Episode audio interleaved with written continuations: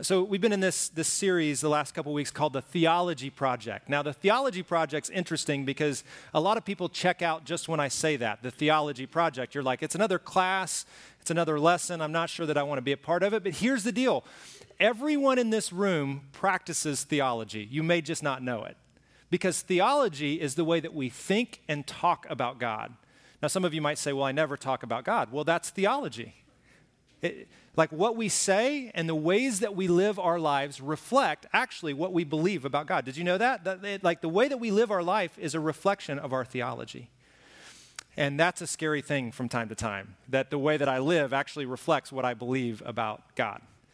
And so the Theology Project has uh, been our attempt just to, to walk through some, some core beliefs that we have as a church. You know, what's the bare minimum? Like, what is it that makes us Christian? And we began with this one statement, this thought about unity, because Jesus prayed about unity the last night that, that he was here on the earth. He's, this is what we said we value unity. And these words are really important. Humbly giving space for different perspectives and beliefs while holding to a few core theological truths. Does that make sense? Are you with me? Like, we want um, to, to, to have some core beliefs, but then give grace and space humbly because we realize no one has all the answers, no one has it all figured out. We want to give some space around the edges. Now, most everyone, when you say something like this, they're like, yeah, that's great. But what are the, the few core theological truths? Like, what are the things that are most important? What's the essential to what we believe as Christians? That's a great question.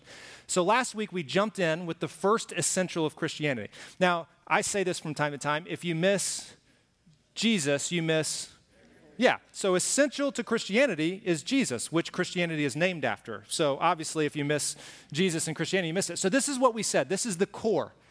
And then around the edges of this, we give space humbly. Jesus was fully God, fully human, eternally existing.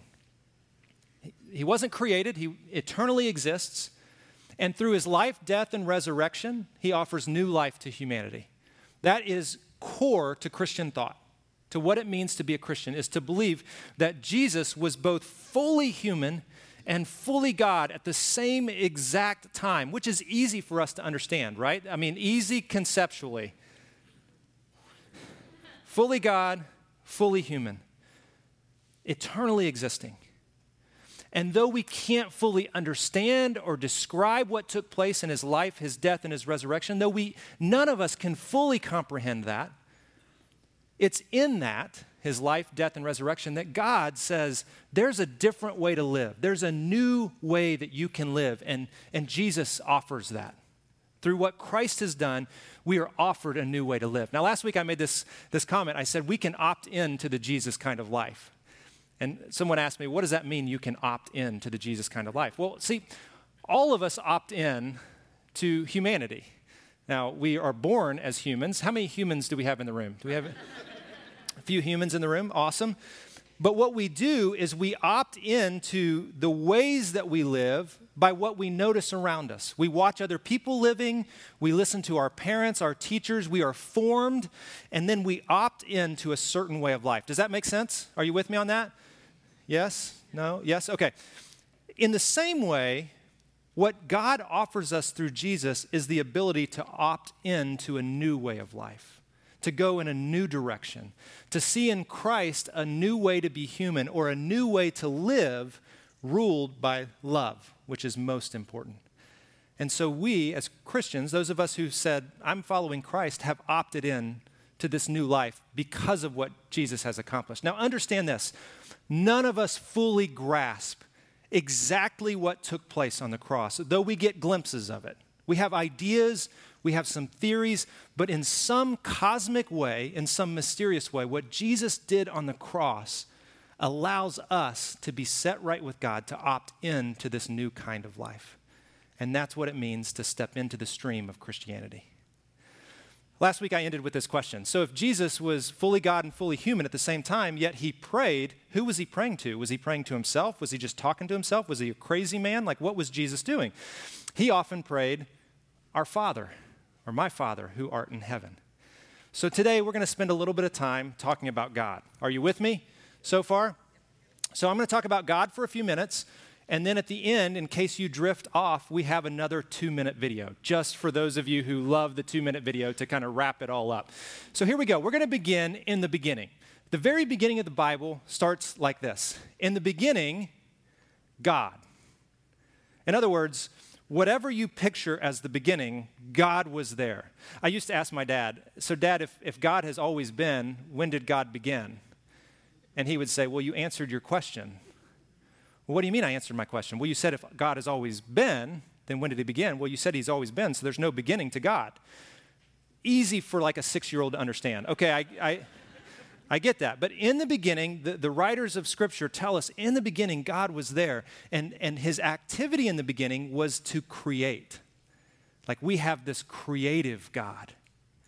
God, in the beginning, created the heavens and the earth. Like God reveals himself just through creation. Have, have you ever stood somewhere? Maybe it was a beach. How many beach people do we have? Do we have beach people in the room? Mountain people? Do we have any mountain people? Yes. Have you ever stood on the mountains or on the beach and looked out and just been overwhelmed by the beauty, the complexity of what you see? And, and, and what, what we find is that God is revealing himself just in the beauty of creation. In the beginning, God created the heavens and the earth. Now, the picture that we, we were given by the writer, it's very poetic, but, but that there was this formless mass. And the Spirit of God, what, what we know as the Holy Spirit, hovered over this, and that God somehow entered in and created beauty out of chaos. God creates beauty out of chaos. When I was a kid, I loved Legos and I would get all these, um, these pieces together, and it was just chaos on the floor. I had the castle. You guys remember the castle? I always wanted the castle. I wanted this big one with all these pieces, like a thousand pieces, and we put it there. And I think my dad did it, but I felt like I was doing it. Like I created beauty out of chaos. And that's what God does. But not just with the world around us, He, he does that with us. Like, God is not just the originator, the creator of the world. He's our originator, He's our creator. He's the one who initiates life. And if you think about it, um, there's this challenge to, to, to think about humanity just scientifically without entering into this idea that there must be a God. How did this happen? Like, how did I happen? Some of you might look at your spouse and go, How did you happen? But um, God is the originator, the one who brings beauty out of chaos.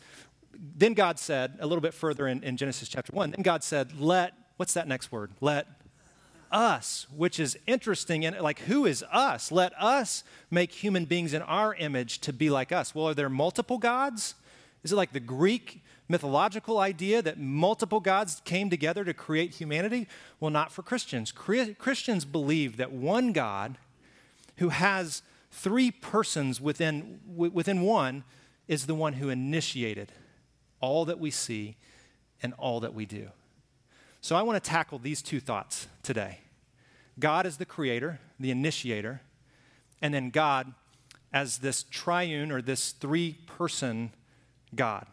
The challenge we all face, before I jump in, the challenge we all face is this that we attempt to define God to find words that accurately describe God, which are our own terms. Yet the human language and mind have a limited capacity. And so everything that we say about God falls short. Does that make sense? Like, if God really is as majestic as we say he is, then everything that we say falls short of being able to fully describe him. So oftentimes we attempt to define God's, to, to use these words, but we often fail to adequately allow space for the great mystery that is God. Like there, there are some pieces that we can just not comprehend, understand, or even put words to who God is. Like that is the awe that we have. To say, I can't, I mean, to walk out and see these beautiful McDowell Mountains last night in June when it's like 60, 70 degrees outside. Unbelievable. We can't fully comprehend the power of a God who can do this, who can create what we see. There's mystery in it, there's a great mystery in it. And that's okay to have that kind of space. To give you an idea of this, I'm going to give you just a phrase, and I want you to fill in the blank for me. God is. Wow. So here's what I want you to do. I want you to, even if you didn't come with someone, I want you to look at the person next to you and just give them two words that you might fill in the blank with. Can you do that? It's okay to talk in church, it's all right. So maybe look around you and just talk to people you don't know. Two words. What are the two words you would use to describe God? Got it? You got a stab at it? Okay, now let's try this again. I'm going to say this, and I want you just to just to fill in the blank. God is.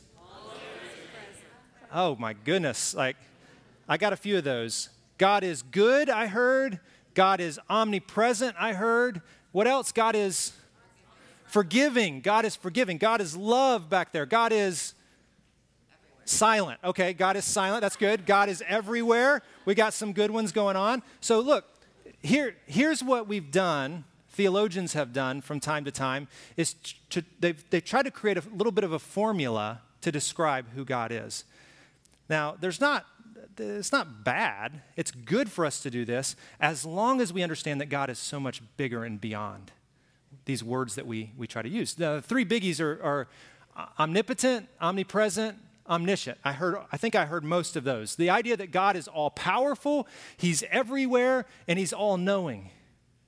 Like scholars have said these are the most important attributes of God. But he's also faithful. He's, he's holy, which means he's completely different. He's set apart. He's not like us, he's, he's different than us. Uh, he's good. He's loving. He's just. Like God is just, which means he's right and he's perfect in his ways. He's merciful and God is, is gracious. We've used all these words and we've tried to create this formulaic approach to God. But God, first and foremost, is relational with humanity. He's not a formula. Like we can try to create the formula to try to have uh, in, our mind this, this rational view of, well, God is this, this, this, and this. And if I pray, then God will do something for me. And if I go through these steps, then God will be there. But the truth is, God is, is relational, which means God is dynamic with us. Now, at the beginning of the Bible, we have this idea that God is the, the creator, the initiator. And then we have all these stories of humans who are explaining interactions with God and, and pictures of how they, they deal with God. Nowhere in Scripture do we find a formula. Did you know that? Like, nowhere in Scripture, which would be awesome if someone would have said God is one, two, three, and as long as these three are in your makeup, your framework, then all's good. But, but nowhere do we find that.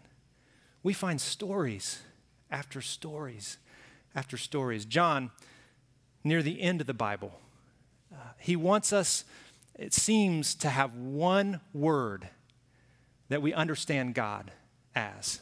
You know what that word is? He says, God is love.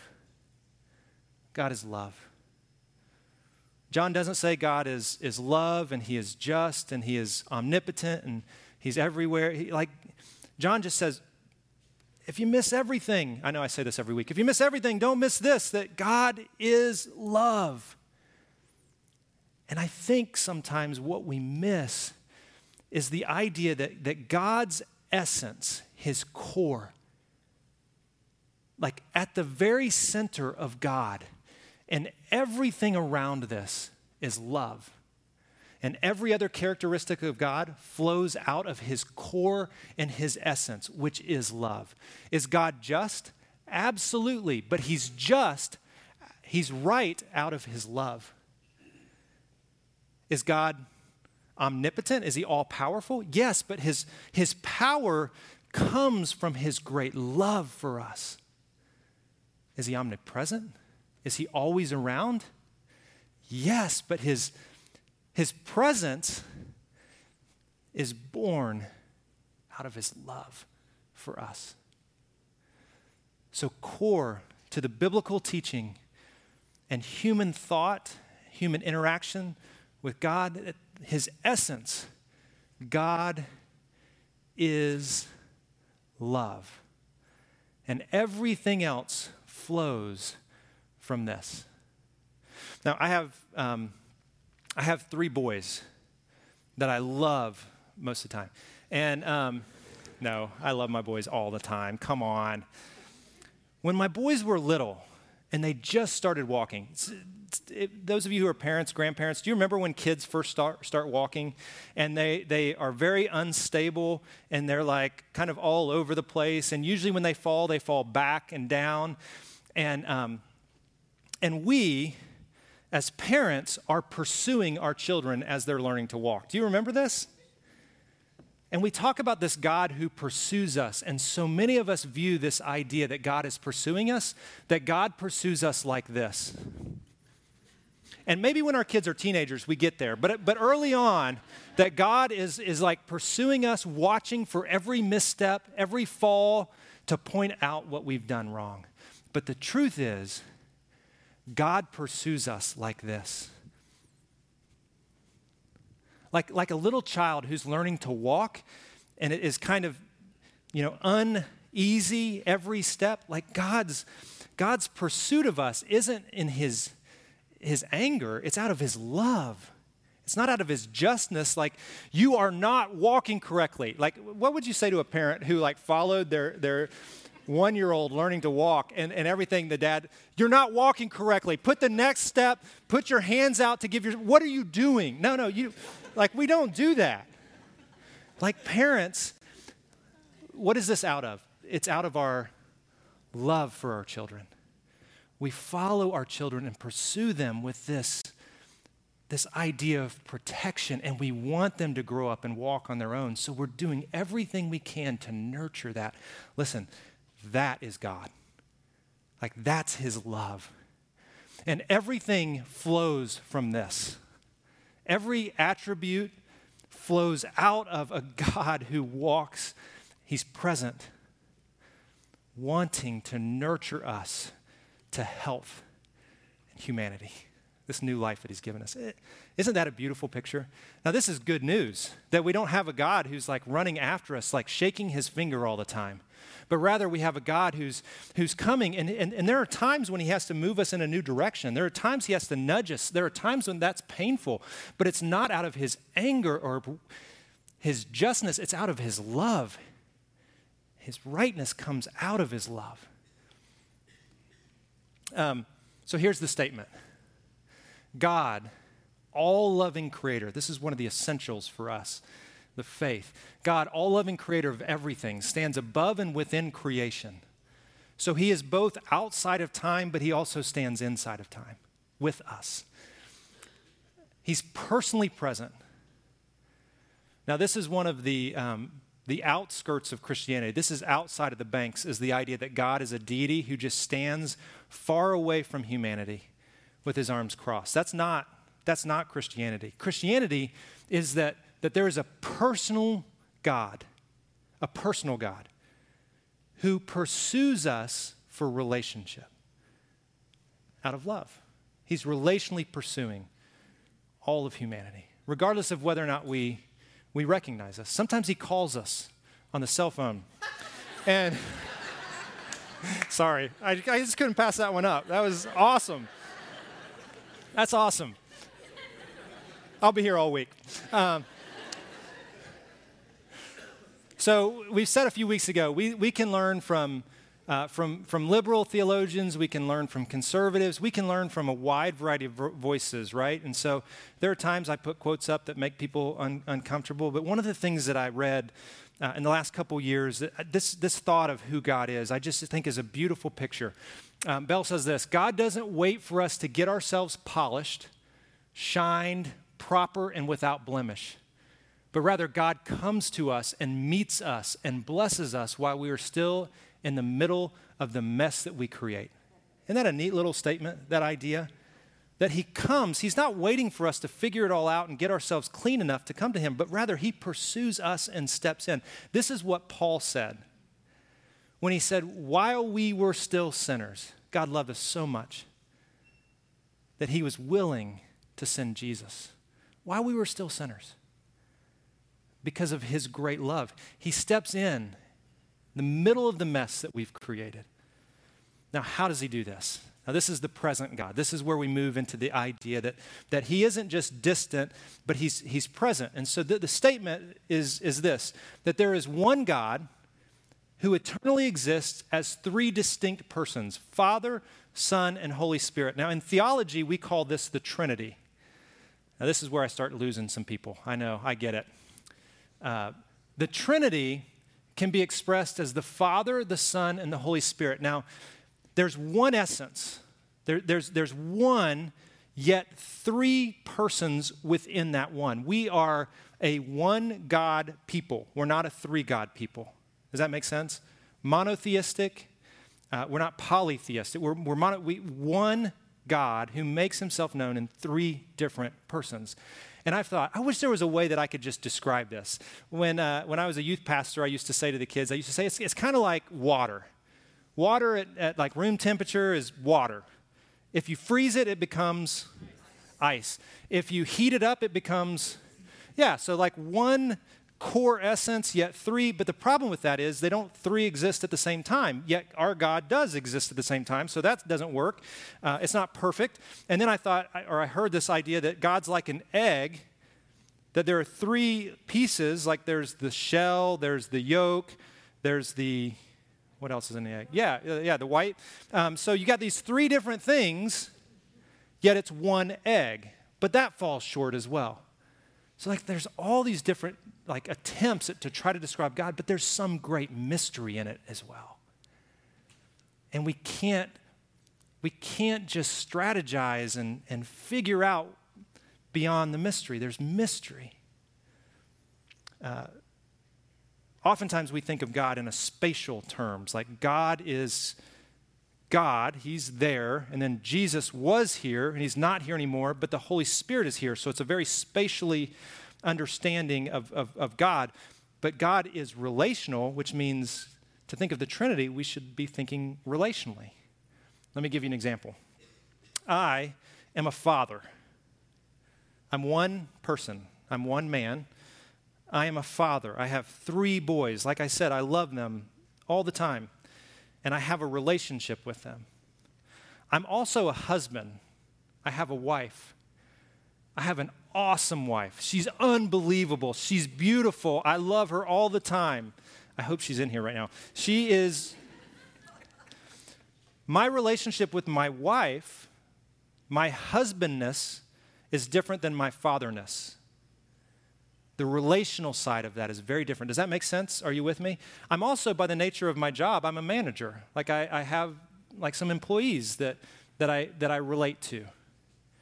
But the way I relate to my employees is different than the way I relate to my kids.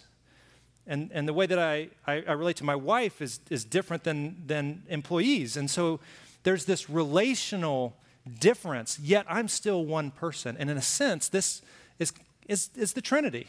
It's one God, yet he relates in different ways. You might say this that God is the creator, the initiator, first and foremost. Jesus is the one who saves and shows us the way to live. He gives us a new way to be human. And the Holy Spirit is the one who stays and counsels us when we are unsure of which way to go. One God, three persons. So, so what? So we might have some right thinking, we might try to work that out, but so what? Does it matter? Tomorrow, when I get up and go to work, and I interact with an employee who isn't cutting it, and I have to let him go, or I'm not cutting it and I'm going to get let go. Like, what does it matter what I believe about whether or not there's a God? Here's, if you've drifted off, come back for a second. Come on back, come on back. Here's the deal that as Christians, we believe in a God who has not quit. He hasn't quit creating, He hasn't quit bringing beauty out of chaos, and God has not left the building. God is still here. He, he's hovering. and He's wanting to bring good out of whatever mess you find yourself in. Because listen, let's be honest, every single one of us have a mess in our lives. Some of us have lost ourselves to addiction. And, and we see no way out. And, and as much as it, it's easy for someone else to say, hey, just quit doing that, the truth is we just can't quit doing that, whatever it is substance abuse, sexual abuse, all of that. And, and we, we have this sense that I have been overcome by whatever this is in my life, and there's no hope for me. So, what does it matter if I believe there is one God with three persons? What does it matter? Here's what it matters that God did not create you to leave you alone. That through Christ, He initiated a relationship with you, and His Spirit is here to bring good out of the mess that you're living in. Some of you are in this room, and you look at me and you say, Matt, my marriage is on the brink. I don't even know if there's a marriage left. I'm not even sure that, that this will ever get to where it used to be. I don't even know if I want it to be, to be honest. So, what does it matter if I, if I believe that God created all the beauty out there? Because I am a mess and my life is ugly.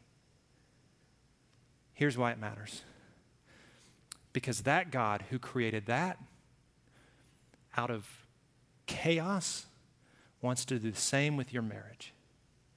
And he wants to enter in and hover, not in an angry way, but hover in a parenting, loving way to move you to new life. You see, what we believe about God is good news no matter where we find ourselves. Every single one of us, it's good news. God hasn't quit creating. He hasn't quit bringing beauty out of the chaos. He hasn't left the building, which includes your house and your work and your home and your car. He, he's, not, he's not distant, He is with you. God is love, and He's after you with that love. Now, if you fell asleep, I have a two minute summary just for you. Two minute theology. Are you ready for this? And then we'll land the plane. Check this out.